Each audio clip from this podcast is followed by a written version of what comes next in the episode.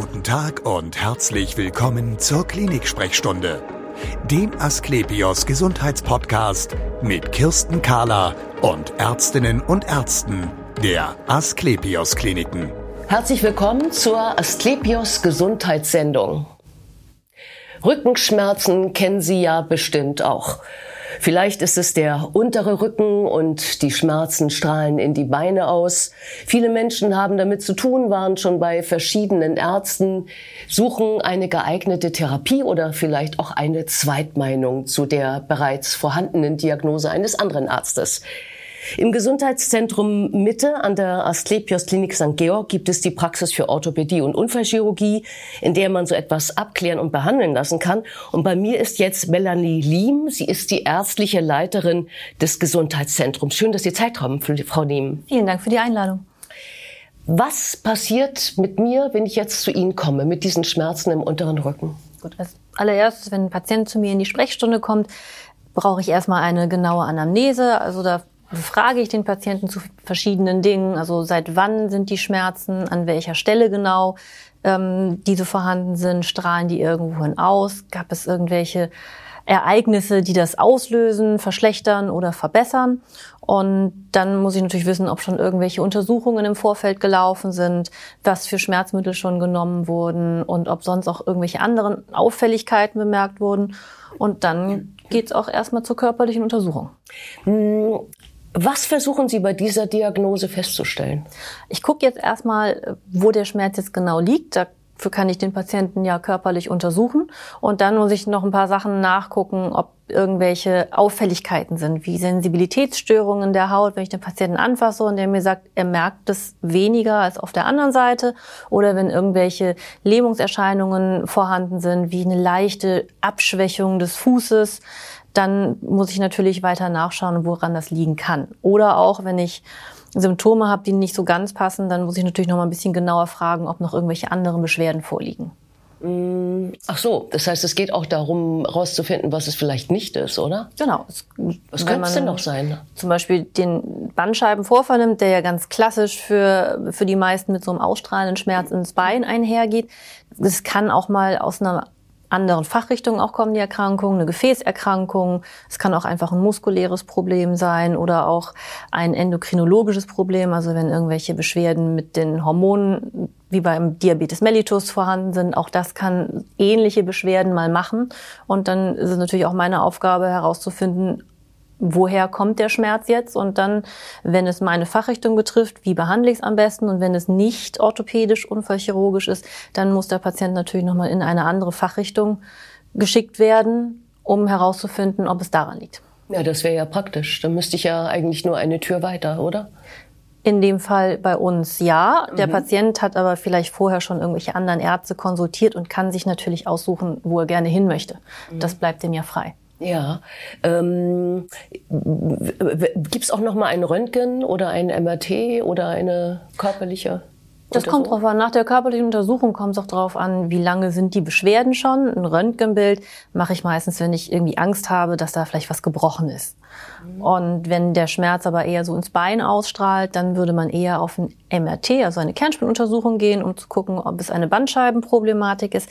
Das ist so ein bisschen abhängig auch vom Alter des Patienten, weil ich nicht davon ausgehe, dass sich ein 18-Jähriger ohne ein Unfallereignis irgendwas an der Wirbelsäule brechen kann, dann würde ich eher auf ein MRT gehen, weil ich eher der Meinung bin, dass das vielleicht eine Bandscheibenproblematik sein kann. Also es kommt halt wirklich drauf an, mit was für Beschwerden der Patient kommt. Ähm, Röntgen, MRT, läuft das alles in derselben Untersuchung oder muss ich dafür nochmal kommen? Also das Röntgenbild können wir problemlos selber machen und für eine MRT oder eine CT-Untersuchung brauchen wir natürlich einen Radiologen. Da müssten wir den Patienten nochmal in eine andere Fachrichtung verweisen. Mhm, okay, und dann unter Umständen nochmal wiederkommen. Ähm, wenn wir jetzt zur Therapie übergehen, also äh, Rückenschmerzen, unterer Rücken strahlt aus. Wie gehen Sie die Therapie an? Solange es keine schwerwiegenden neurologischen Beschwerden gibt, wie hochgradige Lähmungserscheinungen oder auch ein Verlust der Kontrolle über Stuhlgang und Urin, würde man das eher also am Anfang konservativ probieren, also ohne eine Operation. Da würde man erstmal mit einer adäquaten Schmerzbehandlung anfangen, also in, entweder in Tabletten oder Tropfenform in Kombination mit Physiotherapie, um dann erstmal auch Verspannungen zu lösen und dem Patienten natürlich Anleitungen zu geben, welche Übungen er zu Hause machen kann, um das Ganze ein bisschen zu stabilisieren und auch zu verhindern, dass, wenn das sehr schnell wieder weg ist von den Beschwerden, dass das wiederkommt. Hm, okay, das heißt also, äh, beim ersten Termin bekäme ich dann was für typische Schmerzmittel normalerweise? Also wir fangen erstmal mit so ganz leichten Schmerzmitteln an, zum Beispiel aus der, nach dem WHO-Stufenschema aus der ersten Stufe, zum Beispiel Ibuprofen, Paracetamol, Naproxen, das, was man von zu Hause meistens ja schon kennt. Vielleicht in einer etwas höheren Dosierung kann man das dann noch kombinieren mit Novamin Sulfon, ein mhm. etwas höher potentes Schmerzmittel. Also Novadin, ja, genau. Und dann, wenn das nicht funktioniert, muss man natürlich in der Schmerztherapie noch mal eine Stufe höher gehen um dann den Patienten so weit schmerztechnisch einzustellen, dass er wieder vernünftig im Alltag unterwegs ist. Ja, nun kennt man das ja eigentlich ähm, aus Krankenhäusern, dass die sagen, nee, nee, also Tabletten musst du dir bei deinem Hausarzt holen. Ist das so? In unserem Fall nicht. Wir Aha. fungieren ja wie eine ganz normale Arztpraxis, auch wenn wir an einer Klinik angeschlossen ist, sind. Ähm, haben wir natürlich den Vorteil, dass wir als normale Arztpraxis sowohl Schmerzmittelrezepte ausstellen können, als auch Heilmittelverordnung oder Hilfsmittel. Das ist ja mit einer normalen Praxis kein Problem. Eine Krankschreibung auch? Ja. Und äh, genau, und eine Verordnung auch, also genau. dass ich dann da auch aufgenommen werde, sozusagen im genau. Krankenhaus bei also, Ihnen. Wenn das notwendig ist, ja. natürlich. Ja. Die meisten Patienten kann man aber auch erstmal zu Hause in der Behandlung lassen, ohne dass man sie direkt ins Krankenhaus einweisen muss. Ja, genau. Sie sagten ja eben auch äh, Physiotherapie. Ähm, kann ich die auch bei Ihnen machen? Wir haben die Möglichkeiten, ja, aber für den Patienten ist es immer sinnvoller, das in einem Setting zu machen, wo er jetzt nicht unbedingt weite Wege hinter sich bringen muss. Ich habe Patienten, die kommen außer, ein bisschen außerhalb von Hamburg, die jetzt für jede Physiotherapiesitzung immer wieder nach Hamburg reinfahren zu lassen, mhm. ist natürlich so vom Zeitmanagement auch nicht unbedingt immer machbar für den Patienten, so dass ich denen halt empfehle, das entweder bei sich zu Hause um die Ecke zu machen oder in der Nähe von der Arbeitsstelle, sofern der normal weiter arbeiten kann, so dass da der Weg relativ kurz zu halten ist. Mhm. Ähm, wenn, also Sie sagten jetzt, man versucht es erstmal so ganz klassisch äh, mit Tabletten, die man auch schluckt. Mhm. Viele kann ich mir vorstellen, die zu Ihnen kommen, haben diese Phase schon hinter sich und sagen, das hilft mir nicht. Es kommt ja immer darauf an, welche Schmerzmittel die schon haben. Wenn mhm. die zum Beispiel die ganze Zeit nur Ibuprofen genommen haben, dann ist das einfach von der Dosierung zu wenig. Dann muss man natürlich ein bisschen eskalieren und noch ein stärkeres Mittel dazugeben. Oder Patienten, die halt Magenbeschwerden haben, würde ich jetzt auf äh, Medikamente aus dieser Stoffklasse verzichten und halt ein anderes Medikament wählen. Mhm. Und manche Patienten reagieren auch unterschiedlich auf Schmerzmittel. Das ist ja das Individuelle. Bei einigen wirkt das eine Medikament sehr gut und bei dem nächsten funktioniert es überhaupt nicht, währenddessen ein anderes Schmerzmittel sehr viel besser bei demjenigen funktioniert. Ja, man muss sich da durchtesten. Ähm, manche sagen ja auch, ich will eine Spritze. Haben Sie sowas? Ja, schon. Ich bin jetzt grundsätzlich kein Freund davon, einfach blind irgendwo Reinspritzen. reinzuspritzen. ähm, wenn sollte das schon gezielter sein, wenn man wirklich einen Bandscheibenvorfall hat mit einer Einengung eines Nerven, dann kann man natürlich mit Bildwandler oder CT-Kontrolle gezielte Spritzen setzen, um dann auch wirklich gezielt zu arbeiten. Warum funktioniert das? Also das ist ja, worum geht's da überhaupt? Also ist das ein Schmerzmittel, das da gespritzt wird? Das ist eine Kombination. Also bei dieser sogenannten PRT, also eine periradikuläre Therapie, geht es darum, den Nerv ein bisschen zu entlasten. Also man muss sich das so vorstellen, bei einem klassischen Bandscheibenvorfall drückt dieser ganz häufig auf einen der abgehenden Nervenwurzeln.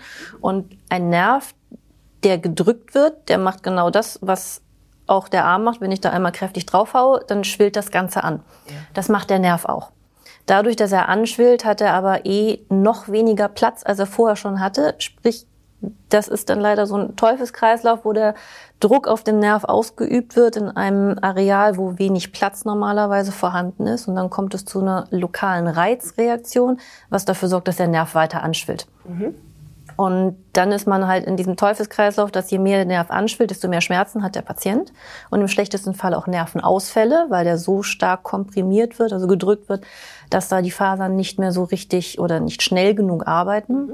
Und bei dieser PRT-Behandlung ist es so, dass ganz gezielt an diesem Punkt eine Spritze gesetzt wird mit einem Gemisch aus einem Schmerzmittel und Cortison. Das Schmerzmittel ist dafür da, um den Nerv erstmal zu betäuben, also ähnlich wie beim Zahnarzt. Und das Cortison, was damit beigemischt ist, sorgt dafür, dass dieser Reizzustand minimiert wird. Also dass der Nerv auch wieder abschwellen kann, so dass er wieder mehr Platz hat. Und somit lässt auch ganz häufig der Schmerz wieder nach. Und ähm, wenn ich jetzt also bei Ihnen gewesen bin, sei es mit äh, für Schmerzmittel, die ich schlucke oder eben auch für diese Spritze, ich habe ein Physiorezept und ähm, setze das dann um, ähm, komme ich dann wieder zu Ihnen? Also meine Patienten kommen geplant eigentlich immer nach Beendigung des Physiotherapierezeptes nochmal vorbei zur Verlaufskontrolle, weil ich einmal wissen möchte, ob es überhaupt geholfen hat. Ist es besser geworden? Dann kann man mit der Behandlung konservativ so weiterverfahren. Wenn es schlechter geworden ist, kann es auch sein, dass ich den Patienten ein bisschen engmaschiger einbestelle, wenn er weiterhin konservativ behandelt werden möchte, damit ich diesen Zeitpunkt nicht verpasse, wo man vielleicht doch ein bisschen invasiver reingehen muss. Ja. Ähm Sie bieten ja diese Leistung nicht nur an für die Wirbelsäule, oder? Es gibt, geht auch um andere Körperteile bei Ihnen, oder? Also bei einer klassischen Spritzenbehandlung mit Cortison mache ich das primär an der Wirbelsäule. Ja, aber so insgesamt. Wenn man jetzt, ähm, man kann natürlich auch andere Wirkstoffe spritzen, wie das, was ja auch ähm, ganz häufig probiert wird, Hyaluronsäure oder ja, die Eigenblutbehandlung. Ja, das funktioniert sehr gut auch bei Arthroseschmerzen am Knie, an der Schulter oder auch die Eigenblutbehandlung funktioniert sehr gut bei irgendwelchen Sehnenaffektionen. Also wenn die Sehne überreizt ist, wie bei Läufern die Achillessehne oder auch bei Menschen, die viel am Computer arbeiten, der klassische Golfer oder Tennisellbogen mhm. kommt natürlich auch bei Menschen vor, die den ganzen Tag am Schreibtisch sitzen und die Tastatur bedienen. Ja, ähm, Sie bieten ja auch an Akupunktur. Genau. Und da fragt man sich immer, warum hilft denn das überhaupt? Naja, schwierig zu sagen. Es Aber es hilft, oder? Ja, es hilft. Also Akupunktur gehört ja genau wie viele andere Aspekte der traditionell chinesischen Medizin zu einer Behandlungsart, die ja schon mehrere tausend Jahre alt ist. Ja. Also so lange Jahre, ja. Den genauen Mechanismus versucht man natürlich immer noch herauszufinden. Man hat zwar in verschiedenen Studien zu verschiedenen Schmerz Bedingungen wie Migräne, Rückenschmerzen, Gonarthrose und so weiter herausgefunden, ja, es funktioniert. Ähm, den schulmedizinischen Mechanismus dahinter, warum es funktioniert, mhm. das hat bisher noch niemand so richtig herausgefunden. Mhm. Mhm. Fakt ist, es funktioniert nicht bei allen. Also ich kann auch mit Akupunktur genauso wie mit der Schulmedizin keine Wunderheilung machen. Mhm. Aber es hilft bei vielen Patienten gerade diese Schmerzbehandlungen zu, ähm, zu machen, ohne dass sie jetzt äh, monatelang irgendwelche Schmerzmittel mhm. einnehmen müssen. Einige Patienten möchten das auch nicht. Die möchten nicht ständig irgendwelche Tabletten schlucken, Tropfen nehmen, Zäpfchen, Spritzen bekommen. Ähm, die möchten auch gern mal einen anderen Weg ausprobieren. Und die Akupunktur ist gerade auch bei Schmerzpatienten eine sehr gute Alternative. Es gibt auch noch weitere ja, Areale oder Bereiche, wo man mit der Akupunktur oder auch mit der traditionell chinesischen Medizin auch gute Ergebnisse erzielt. Trotzdem finde ich es immer wichtig, dass man auch die schulmedizinischen Ursachen durchaus einmal als allererstes einmal herausfindet. Um ja klar, das ist ja das Schöne, dass es dann bei Ihnen sozusagen in St. Georg ist. Genau. genau. Vielen Dank für das interessante Gespräch. Bitte. Und wir sehen uns wieder auf www.astlepios.com, auf Facebook und auf YouTube oder im nächsten Podcast. Werden Sie gesund.